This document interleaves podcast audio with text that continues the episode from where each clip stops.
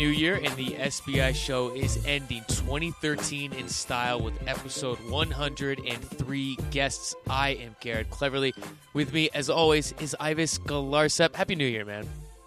Happy New Year, Garrett. It's uh, it's about six. It's exactly six hours to New Year's Day, uh, here on the East Coast. Nine hour, uh, eight or is it eight or nine? Eight, Eight, hours. eight- where eight you for are? me, Eight, eight. eight for you, and uh, we've been able to knock out episode 100 today, and and it's pretty. I'm pretty excited. We got we got we not we, we knocked out three great interviews with three subjects that we've had before, and uh, I think I think people are gonna be pretty excited. Yeah, I'm excited. We have Andrew Farrell on the show, Ives, as everyone remembers. We, he was the first ever guest we had on the show, so it's nice to get him, close him out, get his comments on the past year. We're going to talk then to Terrence Boyd, arguably, Ives, the, perhaps the funniest guest we had on, right? Funniest and arguably the best Yeah. the best interview we had. I think you could argue that. I I thought, yeah, there, there's some other ones, but yeah, Terrence Boyd was nice. And then we'll end it with Tim Howard, who's the only guest Ives we had on two times on the show. So uh, we got we got some good guys today. You, uh, I did a good job as producer booking all these guests, right? yes, you did. Yes, you did. Because that's what you're supposed to do. Is the you know my job, co-host, producer. Oh, I didn't get know the that. guests. see, I didn't yeah. see. uh, you know, well, I- I'll hold. I'll keep that job for now. I- I've got the Rolodex, so you know, I'll I'll take that off your hands for now. Yeah, yeah. This, this guy, this guy. What's what's Tim Howard's number? well, Ives, as it's the end of 2013, when you got to we got to look back and look at the past year of soccer for you, Ives. We're going to go back and forth on this, but let me let me start it off. Let me ask you this question: the best U.S. men's national team moment from this past year? Uh, I get. I got to say, USA uh, beating Mexico to qualify for the World Cup. I think that that moment. You know what? There's so many. There's so many moments that. No, that stop it. Year- you have to pick one, Ives. You can't cheat. You always do this. You always start Yeah, off with one, then you be like, any- "Oh, let me add three more in there." You have to pick one. I think anybody talking. I think you. There's always honorable mentions, right? So I got to. It's a, big year. I, I don't even know how many games like I, I, I covered this year. So I mean, there's so many uh, that that come to mind. Um, but yeah, I, and you know what? I'll, I'll stick with that. I'll say USA Mexico. Uh, e- even though it's been done before, it's still it's still such a great scene. Crew Stadium, packed to the rafters, 99% USA fans, home field advantage, putting away US, uh, putting away Mexico to dos a zero, of course. Mhm. Clint Dempsey missing the penalty at the end to keep the score 2-0. I mean, and then having to wait for the result of the other game, and then the late party. Uh, it, it was great. It was great. That that for me, even though that's like my third one of those, it's still great. It's still the most memorable. Uh, for me, Ives, mine is going to be uh, the Bosnia Herzegovina game where the U.S. men's national team came back and defeated them on the road in Europe, four to three. Ives, that come on, how, how is that not number one? Well, for me, I was in Peru at the time, so I didn't. Uh, I wasn't able to see the game until I came back. So, since I didn't get to see it live, it, it, it didn't have the same. And again, it's a friendly. I mean, it's great. It's meaningful. You know, Jozy Altidore hat trick. Uh, it, it's important win, but come on, when you want to talk about important, like significance, you can't beat a World Cup qualifying victory against your arch rival that gets their coach fired. Uh, it, it- you know, they, Mexico was just in shambles at that point. So I mean, I'm sorry. I, I you, if you were, the, I tell you what, if you were in Columbus, you would have said USA Mexico. I, I was to go. Why didn't I guess my plane ticket didn't come in the mail? I don't know. Should, should have taken a train or a stagecoach. this guy. That was one time. That was one time. Uh, let's move over, Ives. Best goal. Do you want to just do MLS or do you want to do in the world? Uh, I was just gonna say national team. I mean, we did, you know, we, We did did, a post team, yeah. We did a SBI. I mean, there's, you know, some nice goals this year. Um, going back to your Bosnia game, I think Jozy Altidore uh, free kick that probably was the goal of the year. Really, I, I would say Brad Evans on the road in Jamaica. What a shock! Arizona guy scores a winning goal. Stop it. That's a legit one. That is a legit choice. well. after no, that, what. after Listen, that, look how good the U.S. was after that. They went on a run after that. in terms of significance, it's it's a it's a memorable goal. But in terms of we're talking, you know, it depends what you want to rate it on. If you want to rate it on quality, it, it was you know whatever. It was a nice goal. It was a winner. What are you talking- It was a one. It was a 180 spin, Ives. Come on, that's at least Listen, like a four out of not a five on the winner- skill if chart. that was least. a late winner, it, you wouldn't even remember it. Let's just put it that way. Well, you know what? Well, it you was. wouldn't remember it because it was in Arizona. It- well, Brad Evans is like your favorite player, so I mean, you know, that's That's not true. I don't have a favorite player, but I have a favorite team. That, That's that, I mean, that's true. states. Favorite favorite states, Arizona. That's why I can't ever have a favorite team. I can never have one. I have to wait for Arizona to get an MLS team. That's that's how loyal I am.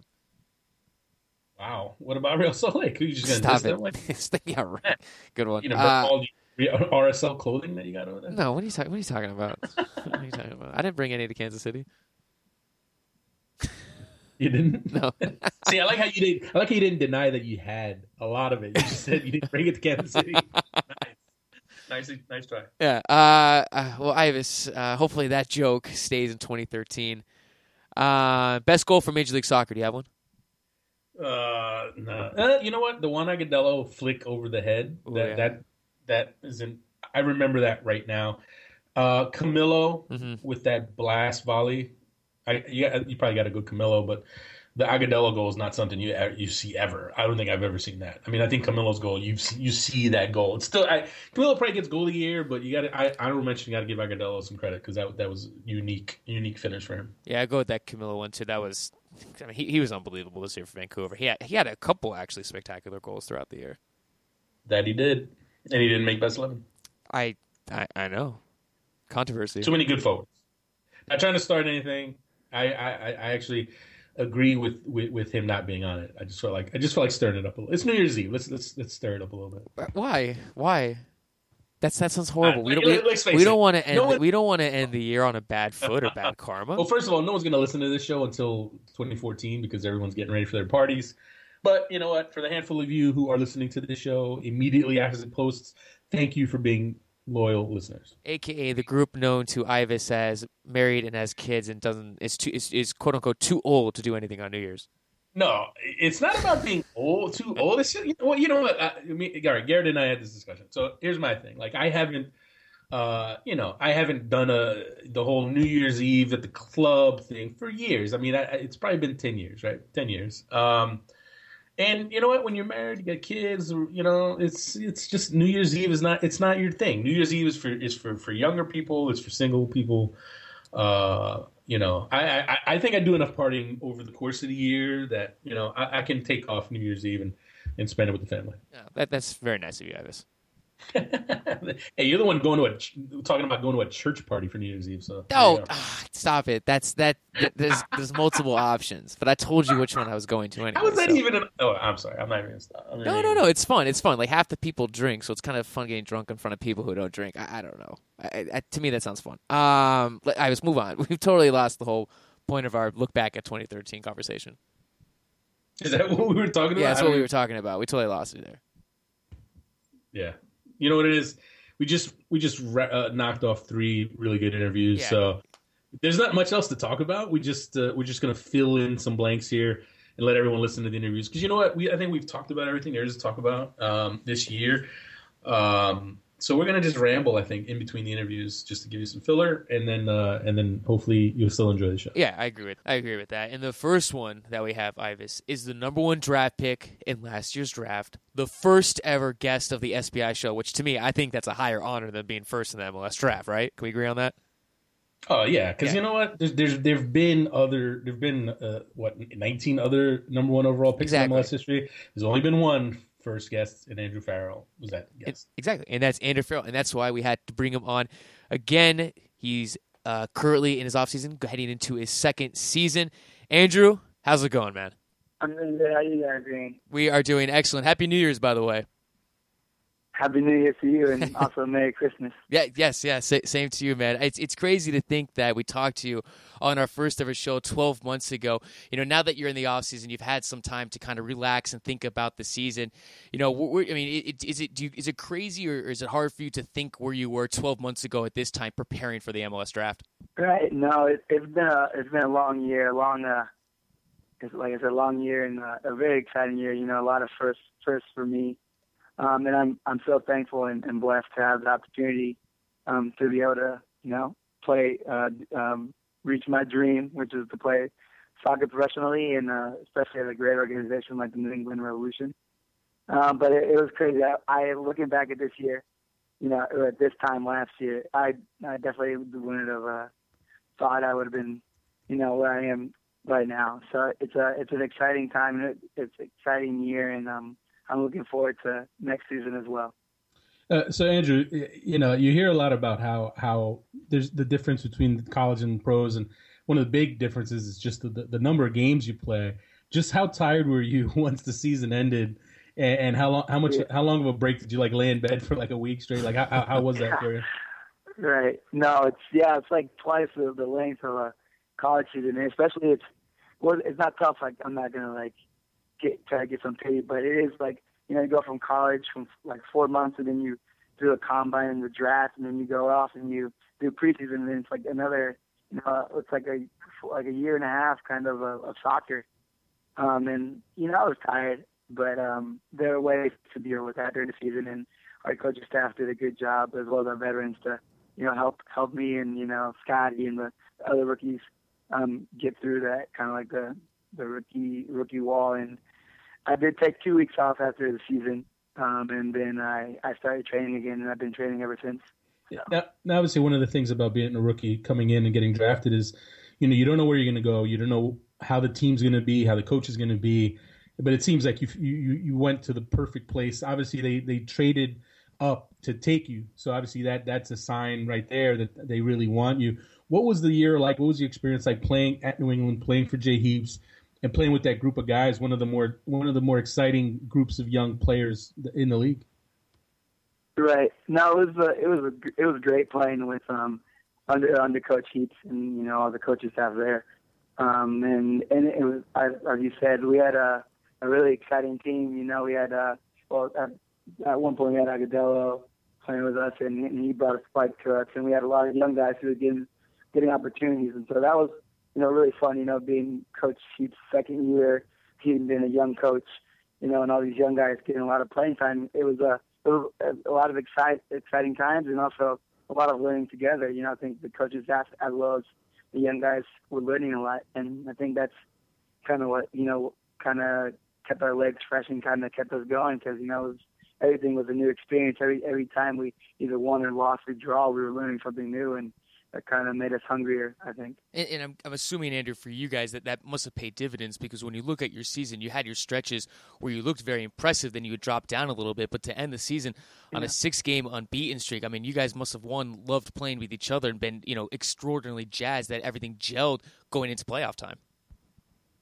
Exactly. No, I think um, that's a big thing that, that we, were, we had really good chemistry um, on the field as well as off the field. And I think that's something that on my college teams we really had a lot is is everybody you know like liked each other and everybody enjoyed being around each other when we were at practice and also hanging out off the field and you know like some guys were saying Matt Matt Reis was just huge with that um and you know we're gonna miss him uh being retired and everything but he was uh really influential in that and bringing all the locker room together and you know always being able to pop that one joke and, and making tense situations a little bit easier and um, I think that's that's something that goes unnoticed sometimes is team chemistry.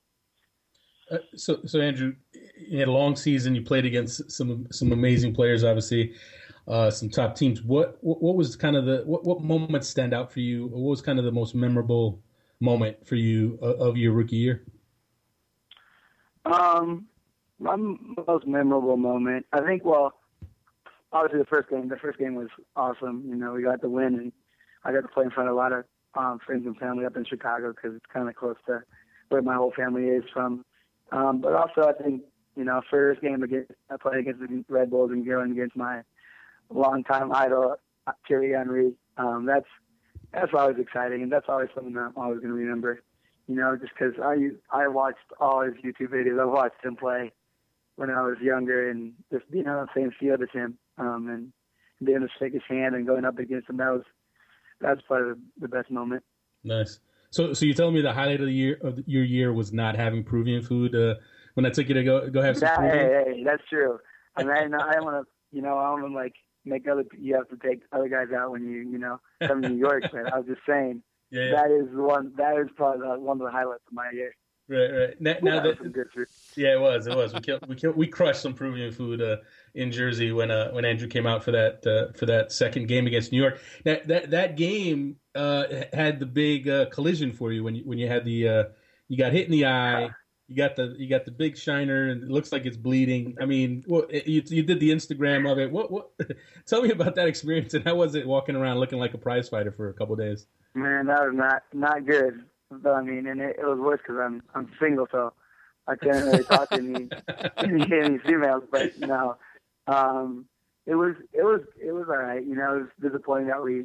I mean, we fought back and we we got the tie, which was kind of cool. Um, and we could have gotten the win and everything, being a man down. But uh, you know, it's unfortunate. It happens in soccer. You know, anything can happen. And unfortunately, I got taken out, and I wasn't able to finish the game. But well, hopefully, we can get him back next year and get get more, a win where we deserve. You know. Yeah, no, it's, it's funny we're talking about that game, but it seemed like you know you, er, the way that game ended was crazy with you know the referee making you come off the field and and, and them taking advantage and, and scoring. But that game, the, the sense I got in the locker room after that game from you guys was was like you, you still were you were you guys were obviously pissed off, but you, there was some confidence gained from that game uh, and going at them, and it seemed like it sparked you guys because after that game is when you guys went on your run. I mean, did you did you get a, did you get on that did you get that sense leaving there that that something happened that game for you guys? Yeah, no, definitely. I think that we knew. I mean, New York they won the Shield, and we knew that. I mean, that's one of the probably obviously the best team in the league during the league during the, the regular season. Oh shit. Um, and uh, um, but and we knew we could play with those guys, and you know having you know the unfortunate event that happened and everything, um, you know, and we could still play with them. I mean, being a man down and you know having me sent off at the end at the at end of the game, um, we could hang with the the best in the league, and so that was uh you know that kind of like propelled us to to that run that we made at the end of the season, like you said. At this time around Andrew, I mean, obviously you're going to be preparing for your second year. You don't have to do the draft. You don't have to go through any of that rookie stuff. So, you know, you, you kind of know the procedures to go to. But when you look back 12 months ago, and, and, you said that this past year has been a learning process and that you were really busy. I mean, if you if you had the opportunity to go back 12 months ago in December, give yourself advice for the first season, I mean, would you, and, and what would that be? That's a good question. Um, the advice I give myself would be, um, I don't know, I think, I guess kind of like what I kind of got some of that from Nick DeLeon and Austin before that all kind of happened. Was just like, you know, relax and, and not don't try to do anything that's not of the norm. Do what you did in college because that's what kind of got you noticed. That's what kind of got you to where you are today. At like at that point, and um, like a, like just not do anything crazy. Just be um, be the player you are, and you'll shine when you shine, and you'll learn. You'll have the growing pains, like I did, and you know you'll be fine. Well, you just so when you just mentioned Nick DeLeon, I mean, University of Louisville the last couple years has produced a couple MLS talent. I mean, do, do all you guys, you recent graduates, all kind of keep in touch and talk to each other? Definitely, yeah. We, um, you know, Greg Cochrane, Kenny Walker, Paul is coming up in New England now. That's going to be awesome. And Austin and and um, and Nick, oh, we all we're all really close when we're at Louisville, and we all stay in touch and stuff. And they're, they're, we're, I mean, I'll hopefully the next guys who come out of Louisville, I'll keep in touch with, and we're all kind of, you know, get as many guys as we can to the league to support each other. Now, speaking of the Louisville guys, obviously you guys all keep in touch. Uh, how how much how much crap are they giving you over the fact that you still haven't scored a goal, and how important is it for you to get that first, to get that first goal next year? oh my gosh, yeah, no, I I definitely need to get one for so I can get these guys off my back. um, but they they give. Um, I've gotten gotten crap from not necessarily those guys, but like my mom and my dad. They've been telling me I need to score.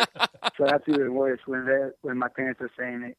I'm telling you, my mom watches more games than I think I watch MLS games. It's, it, my mom watches every game like across the board, like Western Conference games. She's telling me scores right. after our games.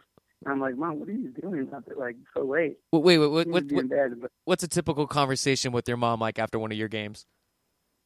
Um, well, after one of my, yeah, it's like, uh, well, Angie, you think you should you could have done better, and then like what she told, like what I could have done better, and then and Ralph Lake, um, they have this one guy, and and he goes off and talks about how I need to do you know what they're doing over there in the West Coast. So nice. it's it's a uh, it's helpful, I guess. how many how many times have you watched that save? By the way on that one shot of yours where you almost uh look, it was a goal. Oh, it was a, John San, yeah. against San Jose. Yeah. Yeah, I watched it a couple of times. Because that was a goal. That was your goal. That was should have been a goal. I actually it was a terrible shot by me, first of all, but um, it was a good save, and it should have been a goal, and that would have been awesome. Because my best friend was in town for that game, so it would have been cool to um, have him watch it, see that goal. Andrew, did you did you have a you know with with your first year? Did you have like a a welcome to Major League Soccer moment? Yeah, it was uh, uh, the first game at New York. Well, I mean, there was a couple of ones, but the first game at New York where we were already down. I think it was it might have been three one or two one, and uh, I think it was Jonny Steele. Like has the ball on the right side. It's like a kind of a counter, and Henry's on my right. And I like, turned like my I don't know, like turned the opposite way, the way I shouldn't have turned, obviously, especially against Thierry Henry. And he just, I look around and I turn around and he's like in the 18 box by the floor. And uh, that was pretty, like, welcome to the MLS, welcome to pro soccer kind of moment. I mean, obviously, not everybody like Thierry Henry can do that, but it's just kind of like, yeah, there's guys out there who can do this. And be like, get your stuff together. Well, So that was my moment.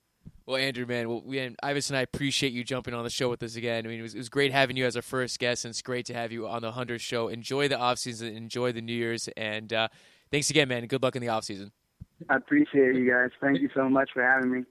Um, have a great New Year's as well. Hey, hey, we'll we'll definitely bring you on after you score that first goal. Yes. So that, you can, but We we'll, we'll book that. We We'll need book to. that. All right. All right, sounds good.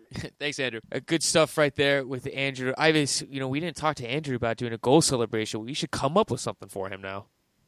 You know what? I think uh, he's a big fan of Spanish music, so I could see him rocking a little little merengue, little merengue dance, maybe. We- We're gonna have to pay attention. He better have a good dance, Andrew. If you're listening to this, you got to have a good dance because if you come on, then Ives and I, we're, we're allowed to, you know, we're allowed to, we're allowed to criticize him, right, for the dance. Oh, absolutely, absolutely. I'm pretty sure. uh, You know what? I don't know if he's a good dance. You know what? I know, I know he. I know he's a big fan of music, uh, but I don't know if he can dance. That's a good. That, I guess we'll, we'll have to find out and see if he scores a goal. Or if anyone has a video of him, let let us know. Then, and if Well, it's, he did. he did. He scored a few goals in Louisville, so you know what? We're gonna have to. We're gonna have to make some phone calls. Yeah, we'll have to go back and look at the tape. Ives, as uh, as Andrew is pre- busy preparing for his second Major League Soccer season, a couple teams being active. Portland Ives teasing everyone with a possible signing a veteran from South America. What what, what is Portland kind of doing right now, Ives? Well, it's been making the rounds for more than a week now. That it was a Gaston Fernandez is uh, uh, going to sign with the Timbers, and from what I understand, the Timbers are uh, lo- looking to add a forward and a defender. And from what I and, and from what I'm getting, it is Fernandez, uh, and that's a big signing for them. That's a, I mean, he's a talented player. He potentially could be have an impact similar to Diego, Diego Valeri. Uh, so that's a big one if they if they you know if they pull it off and, and from what I from what I've been told that, that is he is the player and he will be the signing, and they're not done. They're not done. Uh, I'm also getting word that they're, they're going to be signing a, a center back as well uh, from South America, uh, which you know we should hear more about probably in the next week or so. So you know again the Timbers they, they had a great year, Caleb Porter's first year, and uh, they're not resting on their laurels. They're going out there, looking to improve the team and you know, obviously they're dealing with the loss of Rodney Wallace, who's, who's got the torn ACL and is going to be out uh, for a good chunk of the season. But you know what? They're reloading, and uh, you, you want it's going to be interesting to see how that team comes together with these new pieces that they're looking to bring in. And Ives, there's two Major League Soccer teams that have not filled their open vacancy coach uh, application spots. That's Chivas USA and FC Dallas. What's the latest with those two teams? Well, we're we're all in a holding pattern. We're all still waiting to see what uh, will happen. And uh, the interesting one is FC Dallas. There, are reports now that you know what was once considered a dead issue, which was Oscar Pareja potentially returning to Dallas and becoming the coach there, is apparently back on the table now. Uh, by all accounts, it seems that FC Dallas is is uh, in talks with Pareja, in talks with the Rapids, trying to work a deal out. Uh, and if that does happen, and, and you know, I, I, you know, as soon as the offseason was over, I, I you know, I, I said that, you know, I, I just saw that happening because you know Pareja's family's still there. He's got ties in Dallas. Um, that kind of was always the plan uh, for him to go back there. And for whatever reason, it didn't come off right away. And, and what I was told was that part of the reason was Dallas didn't want to pay the the buyout of of Pareja's contract, which even though it was only one year left, I guess it was a significant buyout, which is a little surprising. But it looks like what ended up happening because of that is, you know, obviously Dallas wants Pareja. So if you're the Rapids, you have a coach who's who's in demand with one year left on his deal. You probably want to give him a new deal and a better deal. And uh, I don't get the sense that that's what happened. I don't. I don't think Colorado stepped up and and, and gave him the kind of deal that uh, you know commensurate with the work that he's done. You know, you want to talk about Pareja's, you know, one of the more impressive coaching jobs of, of the past season. So if that is what happened, then you can understand why maybe Pareja has changed his tune a bit about staying put.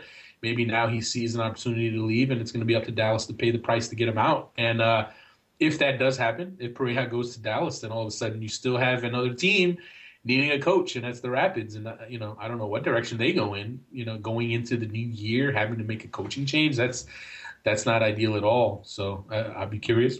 I'd be curious to see who they have lined up. Who who do you think would be the best fit? Oh man, I mean, there's so many candidates out there. I mean, I still say Richie Williams is somebody who who, who absolutely deserves a head coaching job in MLS, and, and I think he'd do a really good job. And he just he just seems to be the bridesmaid uh, on all these occasions. You know, I, think he was in the running in Vancouver, um, uh, and he's interviewed at other places, obviously. But you know, he just hasn't gotten his chance. And there's some other names that are out there that that, that you know you want to talk about a Jesse Marsch. Um, you know, he's someone, and for me, Dennis Hamlett. I mean, as an example, the former Chicago Fire coach, uh, he played in Colorado. You know, he he he played there uh, when they when they first came to the league. So uh, there's some connection there. So I, am not saying these guys are the are the leading candidates or anything. I'm just saying when you think about possibilities, these are just some names. And for me, if I'm hiring, I, you know what, I'd probably hire either Hamlett or Rich Williams. Uh, in 2013, Ives would not be 2013 without some last minute MLS expansion rumors. Minnesota came out, the Vikings, about doing their stadium into a soccer specific stadium. I mean, Minnesota's kind of a they have the Minnesota Stars of the NASL, which has done very well up there. I mean, what, what do you think about Minnesota as a possible destination for an MLS franchise? Well, just to clarify, it wouldn't be a soccer specific stadium; it'd be a combination stadium for football and soccer, as far mm-hmm. as I understand.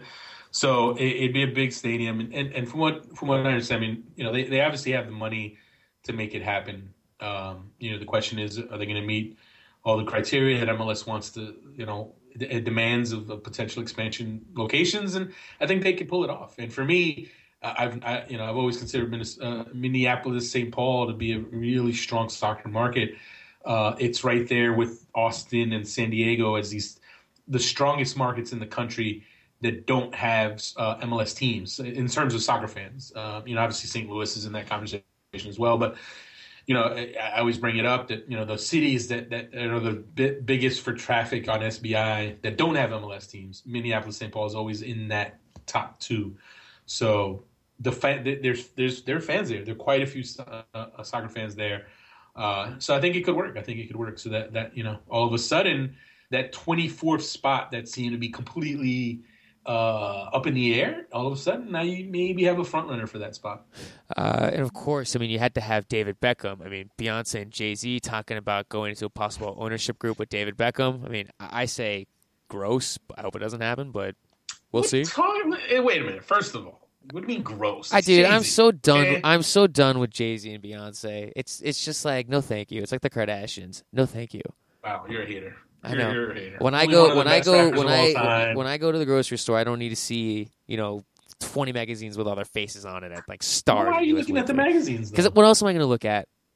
That's you know, well, check out your cart. You know, figure out what you shouldn't be buying. I don't know, but anyway, uh, yeah, no, you know what? Look, I, I, I don't know what to buy, how much to buy in any of that, all that crap. I mean, first of all, that came from like a tabloid in the UK, and who knows how much truth there is to that. Everyone runs with it because everyone needs something to write about because this is the slowest time of the year. So all of a sudden, uh, everyone and their mother is writing posts up about what this means, and it means nothing. It's stupid, but you know what? Again, people need something to write about.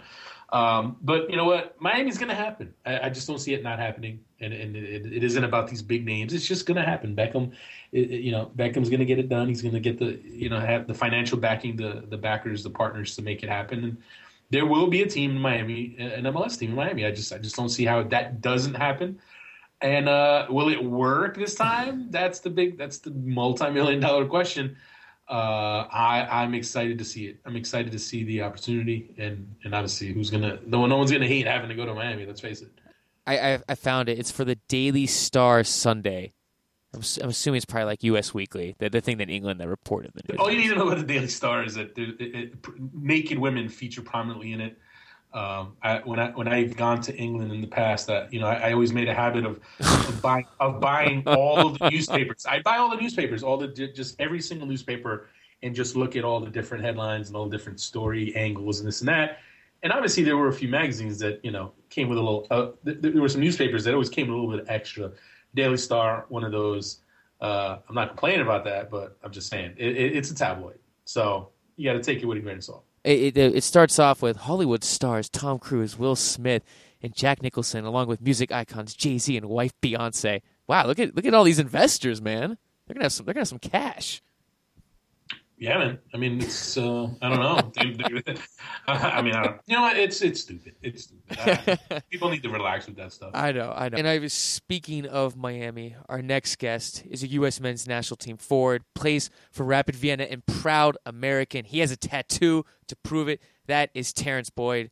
Terrence, how's everything going down in Miami, my man? It's all right. I mean, the weather's not that good, but um, it's a nice city. I chill in the Ocean Drive, you know, just running there or I don't know, just walking there. Nice women, so it's all right. Nice. I, I, I, I, gotta say, Terrence, I gotta say, I thought I thought we'd get a lot more Instagram updates from you during your Miami vacation. You've kind of you're kind of holding out on us there. I've seen maybe like three that's pictures. True, that's true. That's true. Yeah. you got you got you got a private collection you're keeping for yourself. Is that what it is? Yeah, exactly. So I mean, not everything is for the public, you know. Yeah, man. Hey. we, we, we, so you know we're, we're, glad to have you back on. You know, you, you definitely were one of our uh, our our, be, our, most memorable and best interviews of the year. This is our hundredth hundredth episode, so we had to we had to get you back on. Uh, and the first thing I had to ask you about is the World Cup draw. And I'm sure you've, you've answered a million questions about it, but I, I have to ask you, uh, what did you think when you saw? What were your what was your reaction when you saw the draw? Yeah, I mean it's it's a tough group. I mean, but uh, I mean we can't complain. We had the World Cup. It's the best teams in the world. So, you know, as you you know, you have if you want to belong to the best, you got to play the best teams to beat the best teams. So, we still want to want to make the group, and I think we have the potential for it. And you know how the World Cup is. I mean, it's just like there's so many things that like can change a game so quick, and if you do one mistake, you might be out. Or I don't know if you have a good game and win a certain game, you know, you just have so many opportunities, you know. So it's all right. I think we. I still think it's it's up to it's up to us. If we if we play good, then we we we will make the group, and then from then on, it's you know, it's it's it's, it's always uh, risk risky. Well, for for for the U.S. men's national team draw, Terrence, it, it, seemed like there were mixed reactions on both sides. I mean, it seemed like kind of the fans were a little bit, you know, doom and gloom. But for you and for some of the players, you seem very excited about it. The prospect of playing some of these teams, and, and maybe we haven't recognized. I mean, Ives and I talk about all the time that the U.S. men's national team has improved dramatically. I mean, being in Europe, I mean, what was kind of like the general sense that you got? I mean, did any of your teammates talk to you about the draw, or what did you kind of feel for for the for the world outlook on, on the U.S. draw? I think they all got the same reaction, just like me. You know, it's a big opportunity for us. It's, it's, it's, it's thank you. Yeah, happy New Year. It's an exciting games, you know, for all of us. So we're not we're not crying about it that we have that we have big opponents, you know. And um, yeah, I think everybody's ready ready for the group and ready for the World Cup.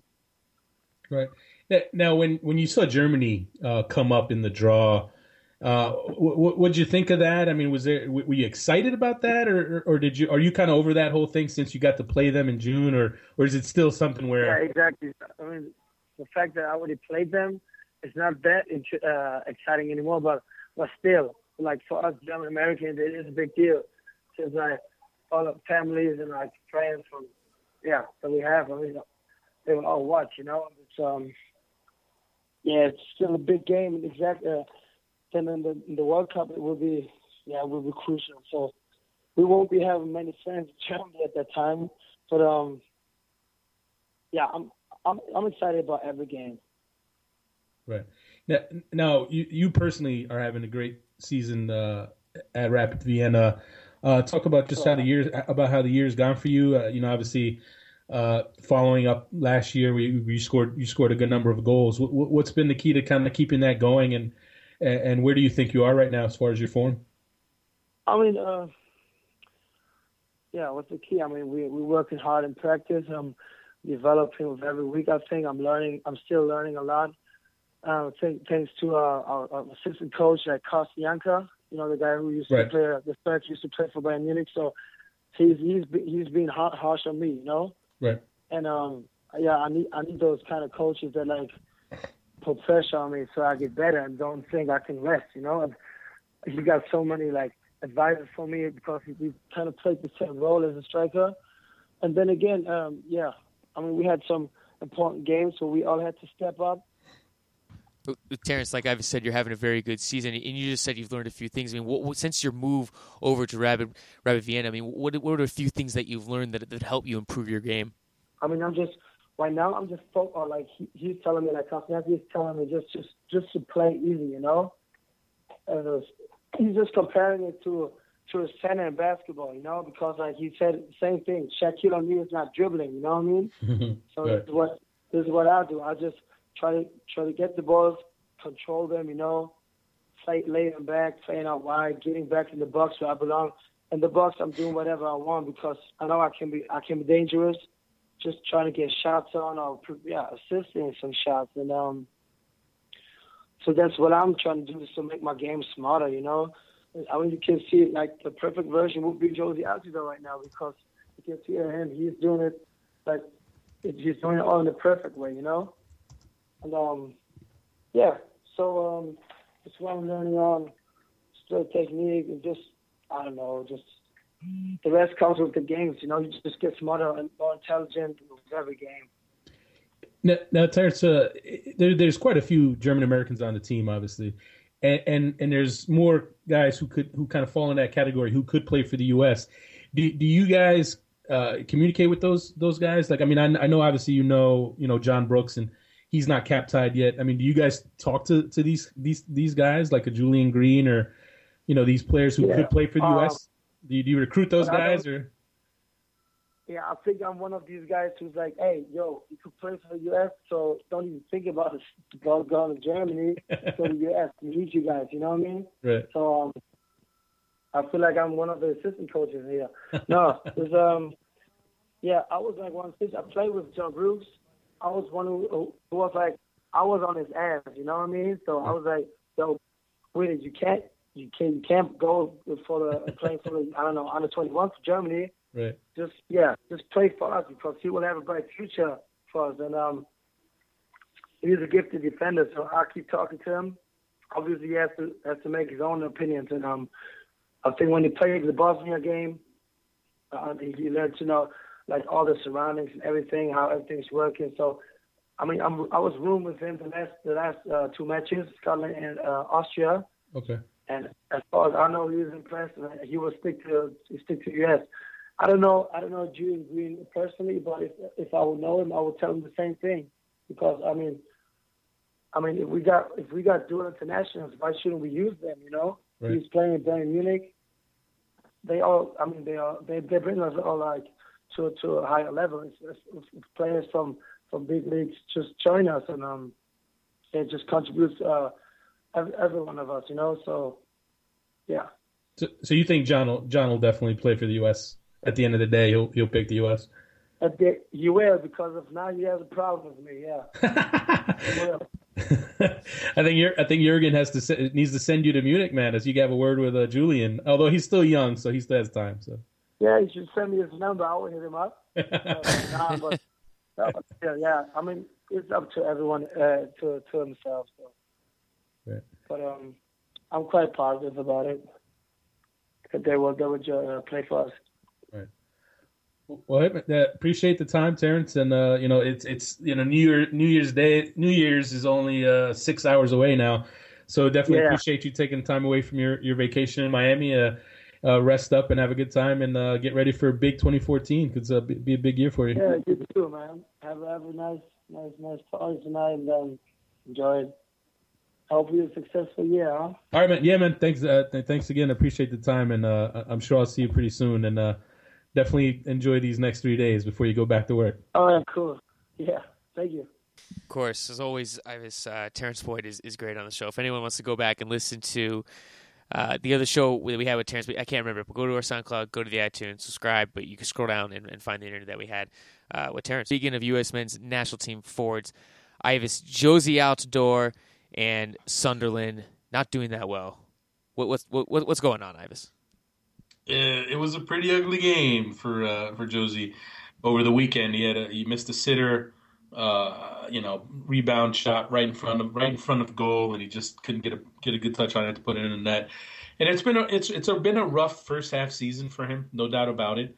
Um, that being said, I think people are being a little quick to uh, call it a failed transfer move. Is he struggling? Yes. Uh, does he need to get better? Yes. But is it a failure already? I, I, I just disagree with that. You know, I think, uh, you know, when you think about what you want out of a transfer move like the one he made, um, you know, obviously, yes, you want to be scoring goals. But when the, but the key issues, the key things are you want to go into a top league, get playing time, regular playing time. You want to compete at a high level. Uh, you want to, you know, you're playing in one of the top leagues in the world, uh, and he's doing that he's there. He's getting regular playing time, and, and he's playing in the top league, and, and, and it's it's forcing him to get better. It's forcing him to improve his game. Uh, you know, when, when, you're playing against high level competition on a regular basis, you're gonna you're gonna have to get better. You're mm-hmm. gonna get better. He is struggling, no doubt about it. Right? I, I think he's not on form completely, but I think this the struggle is is part of making him better. And, and I think people, I think it's way too easy to look at look at the fact that yes, he only has one goal and and, and Sunderland's in last place and, and oh what a failure. What if what a, this move should have never happened. And I disagree. I I, I personally don't buy the the notion that he should have stayed in, in the Netherlands and and uh, you know had another year playing in the same league, playing for the same team. You know, he did it for two years. He dominated for two years. Uh, it was time to step up, to take a step up in, in class and, and, and face that challenge. And uh, you know, I think people need to wait wait till after the World Cup, then look at the entire year, and then make your judgment on that move. But but the thing is, obviously, I mean, do you do you think it's going to hinder him on the national team level that that he won't have a good enough transition from his club to the national level that he's struggling that he, that he won't be informed that, that he's not doesn't have the best quality i mean when when when, when does that concern come in well here's the thing i, I know people look, it's obviously confidence is a big part of, of being a, a, good striker and, and to, and to uh, you know, do your thing as a forward, no question about it. And and, and when you're struggling to find goals, it, it, it's going to hurt on some level. That being said, Jozy's not a kid anymore. Jozy has experience. Jozy's been through these kind of struggles in the past, and and I'd point to 2010. Uh, and I know some people might disagree, but I point to the 2010 World Cup. You know, before that World Cup, he had a pretty forgettable situation at Hull City on loan. Um, you know, didn't get to play much. That team was horrible. I mean, that Hull City team makes this Sunderland team like Barcelona. I mean, you know, that's in a slight exaggeration, but that Hull City team was terrible. Uh, you know, you think some, you think Altidore doesn't get service now. That whole team had nothing. I mean, Jimmy Bullard was like the best player, and he was hurt. Uh, it was a train wreck. And you know what? Even despite that, I thought Jozy Altidore went into that 2010 World Cup and and really showed areas where he improved. And and he didn't score a goal in that World Cup, but he put in a lot of work. Um, you know, put himself in good positions. Uh, you know what? I think this time around, you know what? He he he's a mature, more mature player. I think he's going to be ready to go, and I think he's going to love getting some service from the U.S. team, and love being in a situation where he's once again around a midfield that can actually help set him up for chances. So you know what? He still needs to do the work. He still needs to step it up now improve, take advantage of the chances that come his way, finish chances like the one that fell to him uh, against Cardiff City. He needs to get better. I'm not. I'm not saying he's he's where he needs to be. He does need to get better. I just think people are are, are, are missing the mark when they say this is a bad. This was a bad move. It's been a failure, eh, and all that stuff. I mean, for me, I feel like some people just want to want to do the whole "see, I told you it was it wasn't going to happen." Because a lot of people didn't like the move. No, exactly. I, come on, uh, dude. I, uh, these people, Ives, have been waiting for this moment to do the "I told you so." They've been waiting since August, and it's ridiculous to think that Jozy staying at AZ and scoring another 20, 25 goals is going to help him out. I mean, dude, when you go to the World Cup, you're playing against the best defenders in the world. And the Premier League does have some of the best defenders in the world, and that's going to help Jozy Altidore and the U.S. men's national team out. People need to understand that it's long term project. Ah. Right. Everyone and, thinks and, everyone thinks like, oh, what's next week? No, it's start thinking it's six not, years. It's a year not. from All, now. It's not always cake and ice cream. It's not always. It's not always perfect, great times, and every every shot goes in. It's not. You know what? Getting to the point of being a top player is about struggle. It's about overcoming adversity, and I think he's at a point now. He still needs to do his part. He needs to do his part. The opportunity is there. Sunderland, give him credit. They, they, they're starting to do better now. They're unbeaten in five in all competitions. They're unbeaten in four in the Premier League. They've closed the gap on the teams above them in the in the relegation race. So they're not necessarily going to get relegated. They're sitting in last place right now, but they're heading in a good direction. The new manager Gus Poyet uh, seems to be kind of figuring things out. They're going into January. They're going to have an opportunity to improve the team. They can go help, hopefully, uh, uh, you know, boost that midfield. Um, so it, it's it's too early to write it off. The fact that he's gotten to play, I'd say this: if he had spent this this first half of the season not getting starts, if he wasn't playing, then yes, you could go ahead and, and, say, you know what, this is look this is looking like an absolute failure. But when the guy has been playing regularly, I know it's frustrating. And here's here, here's the point, right? I think a lot of people who spent the past two years reading about Jozy Altidore scoring goals, seeing the highlights on YouTube and the internet of Jozy Altidore scoring goals at AZ got a lot of people excited. And once he actually came to the Premier League and came to a league where we can watch it on TV, we can watch it on the computer more easily and see him every single week. And now what are we getting to see? We're getting to see a Jozy Altidore that's struggling. The Jozy Altidore is not getting chances. And it's frustrating. It's I, I guarantee eh, for US fans, it's got to be frustrating to watch a guy, you know, you wake up every morning because, you know, the good, the diehard, the good U.S. fans, you know, they're to watch Sunderland play because they want to see Jozy do well, and they they sit there and they watch Sunderland just play absolutely terribly. So you do that, you do that for a few weeks, and it's like, oh my god, this is horrible. Like, why did he go there? But it, put it in perspective, folks. It's it's still a way better league, a way tougher league, and at the end of the day, I think it's going to make him a better player. And while Jozy struggles, one player is currently in excellent form. That is U.S. men's national team goalkeeper Tim Howard, who's spending, and we are lucky enough that he's spending time with us, Ives. The only guy, also, the only guy we've ever had two times on the show. This is the third time, so you know, everyone can go back and listen to all these interviews. But he's spending his New Year's Eve getting ready for a big match uh, on New Year's Day in Stoke. Tim, how are you doing today? And Happy New Year. I'm great. How are you guys? Happy New Year, Tim. I know you're like me. You're you're getting ready to work on New Year's Day. Uh, you know, no rest for you. So, uh, uh, yeah. Well, well, happy New Year to you guys. It's almost it's almost time here. Actually, We're getting closer. A couple more hours. Oh, nice, nice. So, uh, the first question I have to ask is, uh, you know, we got a few things to touch on, but the first question I have is, when did you become such a, a dirty tackler? Yeah, I just had to ask you that because you kind of like Dema, you act like you're like Dema Kovalenko there on that on, on that red card. No, no, just. Uh, t- I tell you what, if I if I if I'd have kicked my little eight year old little boy, he wouldn't have fallen over. So, uh, you know, I, I barely caught the guy. But listen, referees, referees get it wrong all the time, you know, so can't blame him. Right, first red card. I mean, that's. I mean, to, to be to play as, I mean, as many years. Uh, now, uh, correct me if I'm wrong. Was that your first red card since that DC United red card at RFK uh, a uh, hundred years yeah, ago? Yeah, exactly. Exactly. yeah, my race my ratio is pretty good, so hopefully another 500 games or so before I get another one. Nice, nice. So yeah, man. So it's a lot of stuff to talk about. Uh, first, first we have we have to ask you about is the is the World Cup draw. You know, obviously everyone's talk, is one of the big talking points. Uh, what, what, what were your thoughts? Where, where, were you when you saw the draw, and what were your thoughts of, of the draw when, when you saw it? Um, I watched it from home like most people. Um, you know, I think in anticipation of of the draw, if you looked at the CONCACAF teams and how we were seated, um, the expectation was always that it was going to be, um, you know, a, diffi- a, difficult draw. Having said that, if you if you get to a World Cup and expect an easy draw, um, then I think the joke's on you. You know, um, but I think I think I think for us it's a good group. I think the way the way the games, not only the teams, but the way the the way in which we uh, uh each of those teams for our second third game. Um, it's a pretty good draw for us, you know. But I, I think the U.S. team isn't a team who can, uh, you know, when you talk about good groups or tough groups, um, I don't think the U.S. is a team that can play at 70% and beat anybody. You know what I mean? We have to play. We have to play at 100%. Uh, all of our best players have to be um, having their best game in order for us to win. So that doesn't change no matter what group we're in.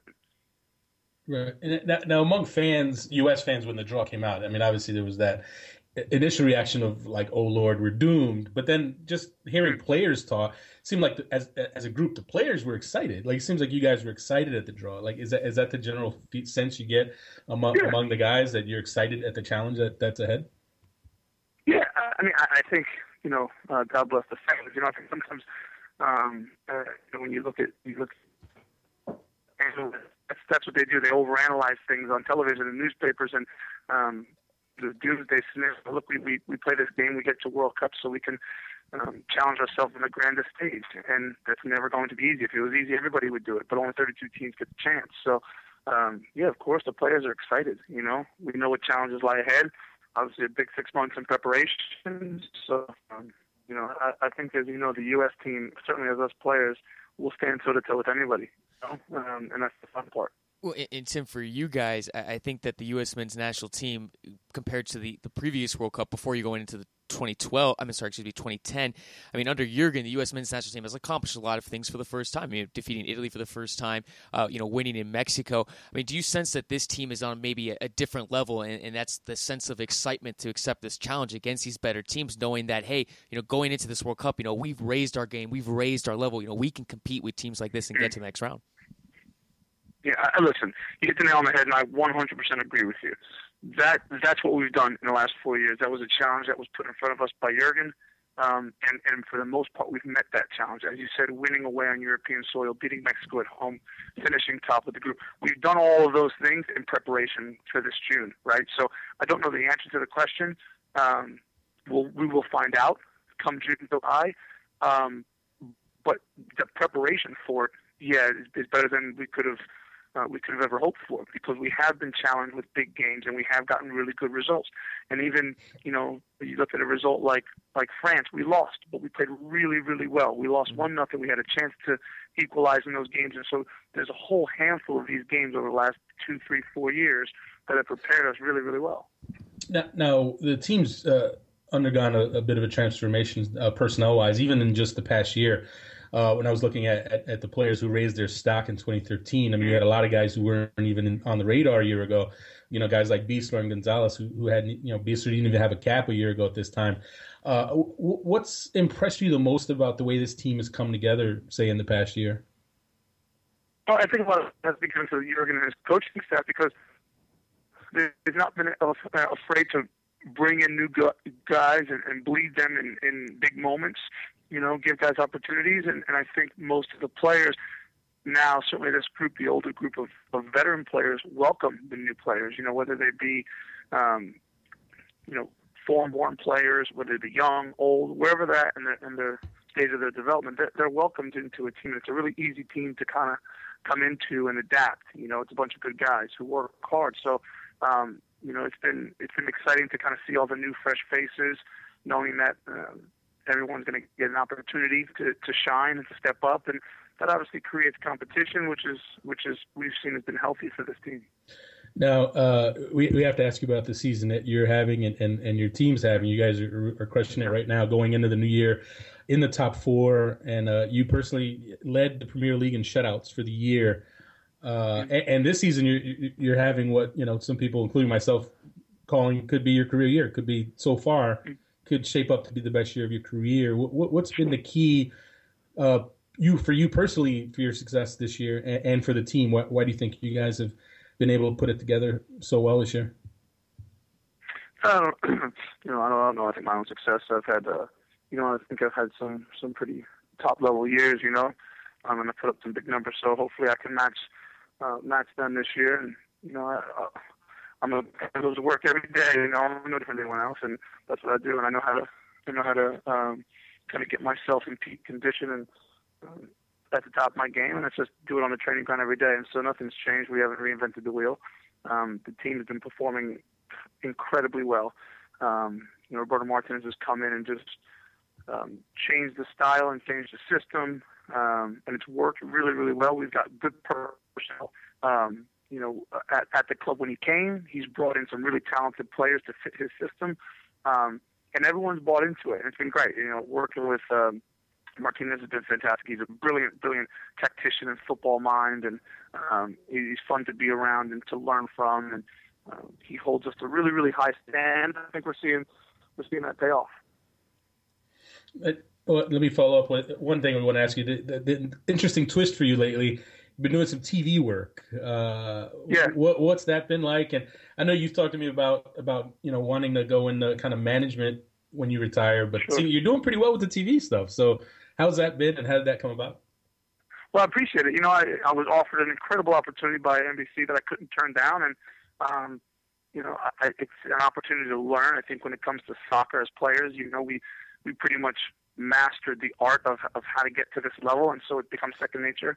Uh, this television stuff, it's it's brand new to me, so I'm learning. I'm I'm really excited about the challenge. I, I like it a lot more than I thought I would. You know, learning and, and getting critiqued and trying to um, do better the next time, and all, all of those type of things. So um, I don't know where uh, where where it's headed. I'm, I'm a player first and foremost, but um, you know I'm not getting any younger, so just dipping my toes in different different places and you know kind of seeing what I like. And I, to be honest, I- I've worked with some amazing people at NBC, so um, I, I really enjoy it. Did did, uh, did anyone give you advice, or did you reach out for advice from anyone? yeah, obviously, you know, guys who I consider friends and who I who I play with in television who are doing great. You know, Kyle Martino and Taylor Twellman.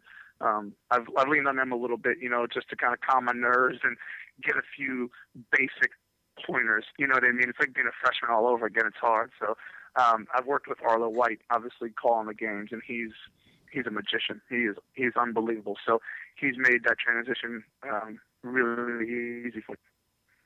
That I know people are gonna you know kill me if I don't ask you about one particular subject while I have you, and that's the beard, which is gone Yeah. now, but it's become kind of like the stuff of legends. well, well, how, how did that come about? What got you in, uh, into wanting to grow it and, and keep it as long as you did? And, and at the end of it, were you just glad to have it off, or what? What made you finally get it? Yeah. Well, it's, it's it's the world in which we live. You know, the fact that it, it gains so much momentum. It's like watching the Car- it's like watching the Kardashians. You know, it's like it's like you can't blame the Kardashians. You have to blame everybody who's watching it. You know, Right. so um, I don't know. I, it, it was just what I do. I think in order to grow a beard, you kind of have to stick with it. You know, you really have to give it a give it a chance. So, you know, sometime in August, I just thought, right, I'm not shaving until I feel like it, and then you know, it got it got long enough, and I, I really liked it, and I miss it to be honest. But I, I like I like clean, being clean shaven, so I just decided it's off. You know, it wasn't much there wasn't much thought to it to be honest. Was it hard to, to shave off once you finally decided to? Because I mean, you had a pretty big beard there. I mean, how, did you have to Yeah, no, it was stages. It was scissors, and it was uh, like like clippers, and then it was a straight razor. So that see, you yeah, know it's not You- easy. I think you missed your opportunity, man. You should that would have been a perfect Instagram video.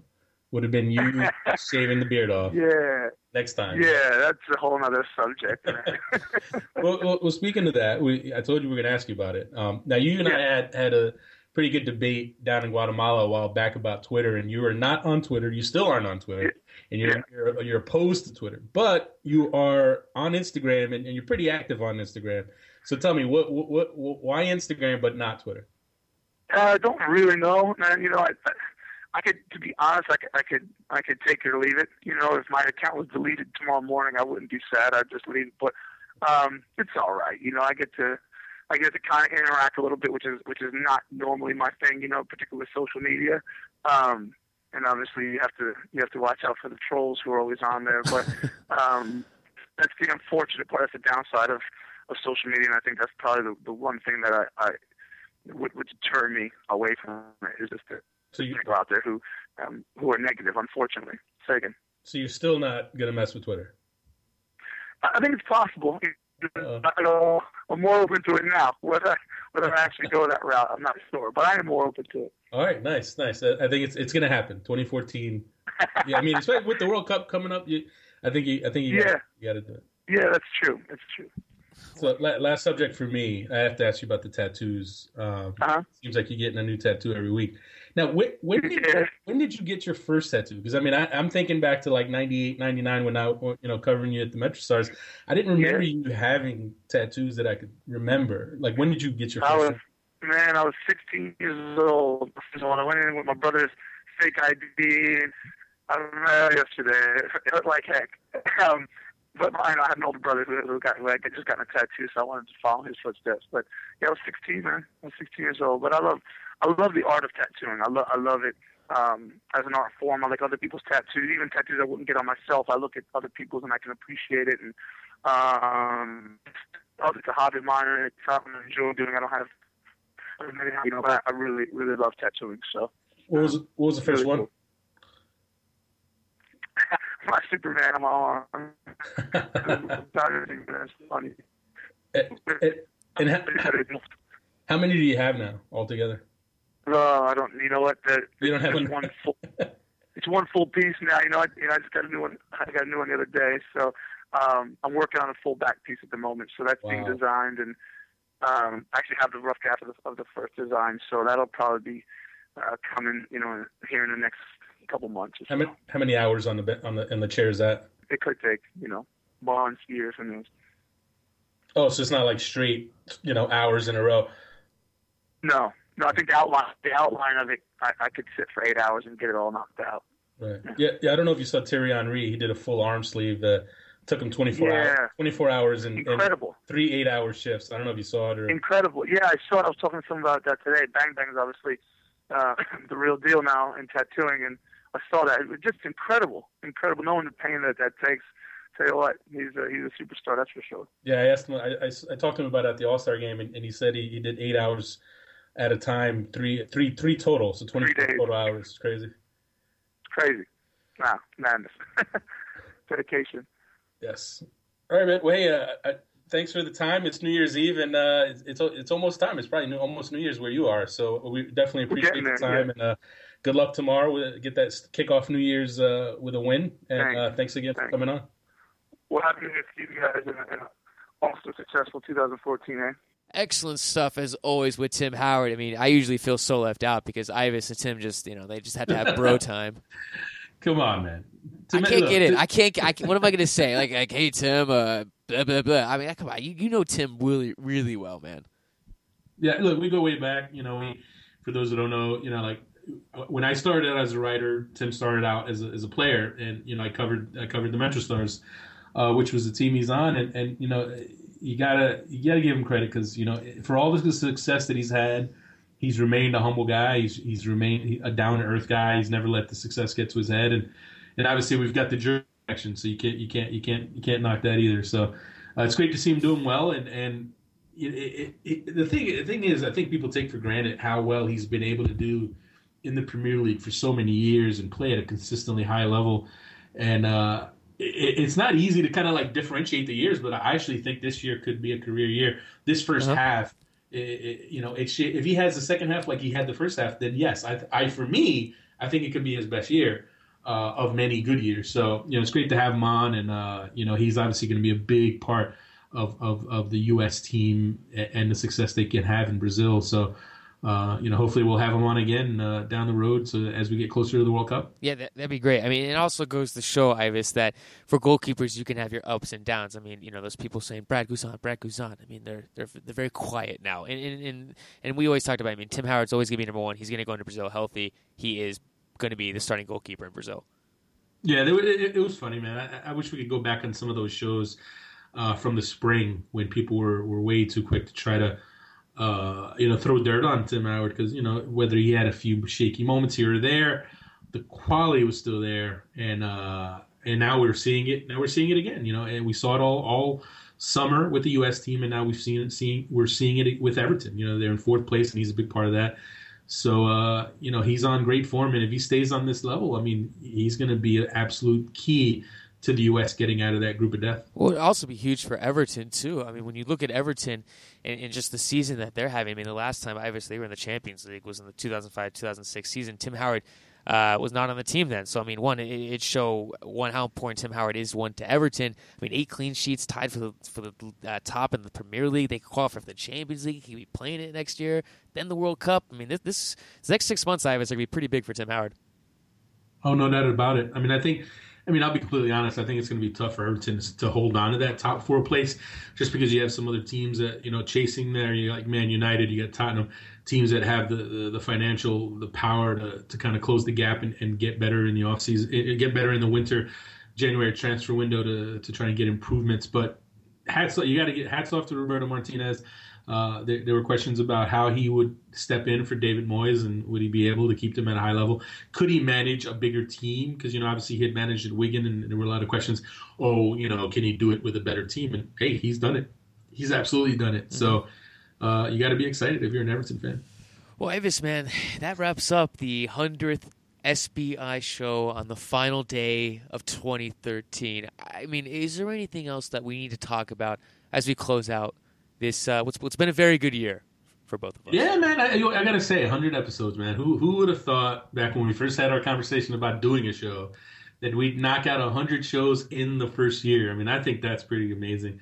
Uh, and I got to give you credit, man. You, you have really you've really gotten better over time and have stepped it up. And uh, I, I, I tell it, you know, for anyone who ever give try to get, give Garrett grief about being the, the, co-host and how he needs to get better, you know what? He is getting better. And at the end of the day, we would not have an SBI show if not for Garrett because you know what? He made it happen. And after five or six, seven years that I, I said I wanted to do a podcast, he helped make it happen. So uh, you know, hopefully 2014 uh, will be an even bigger year for us. You know, we've got grand plans, and uh, you know, hopefully we we can uh, take the show to different platforms, and uh, you know, it's it's it's, it's exciting times ahead for us. So.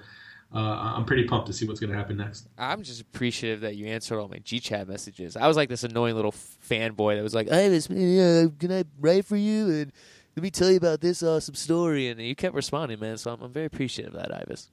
Well, I, I, would say to everybody, and I say it all the time, when it comes to joining SBI as a writer or in any capacity, uh, persistence is key. Because I, you know what, I, and I'll admit it, I've said it before. I'm pretty bad about answering emails because I get so many emails that a lot of times they slip through the cracks. I might read your email, but then I don't respond. I get distracted. You know, I got the ADD going on. So people, the, the people who have managed to get in with Team SBI and really thrive and really succeed and move on to bigger and better things they all started out being persistent. And I would tell that to anybody listening to the show that has aspirations to write write for us or or, or, or work for us in some capacity. You know what? We're always looking for good people. We're definitely looking for people coming into 2014. Uh, but just be persistent, and, and, you know, hopefully, I'll get my act together, and I'll I'll, I'll find you, and uh, we'll add you to the team. And uh, you know, I'm pretty excited about 2014. We had a good group of people, um, and you know what? I, I, th- I see big things ahead for us. Yeah, I'm excited, man. I mean, I will admit, dude, I was more than a little green when you when you let me co-host the show for for for about good four or five months. yeah, I mean, we. You know what? The be- I tell you what. The best thing about this show, the best thing about episode 100, is everyone can go back now. No, don't, no, don't, no, no, go no, back no, to listen. No, no, go, ahead, go back and listen to episode one. It's there. Listen to it, and then you can listen to that, and then listen to episode 100 and see how far we've come. And I think we've come a long way. I think I think we have gotten a lot better. We're not we're not we're you know we're not at our best yet. We're not where we need to get. We can get better, no doubt about it. Um, but hopefully this uh, episode 100 is that step in that direction. You know, it's good to have guests again. Uh, we've slacked on that department because let's face it, me and Garrett, Garrett and I are always recording at like 3 a.m. just because that's when we could fit it in because we're both so busy with all the things we do. But uh, it's definitely going to be a mission of, of ours to to get get back into the rhythm of having guests on um, I mean, there's a lot of great people in the in the soccer world that we can definitely bring on, and, and, and that's part of the plan for 2014. Yes, yes, we uh, I, yes we we apologize for the sporadic uh, number of episodes in December. Uh, Ives and I were like on vacation. I think pretty much all of December, so we apologize about that. But once the new year hits. Major League Soccer kicks back up again. Ives, tons of U.S. men's national team news. I mean, we will be back to our average of two to three shows a week, that which we've been doing in the last couple months.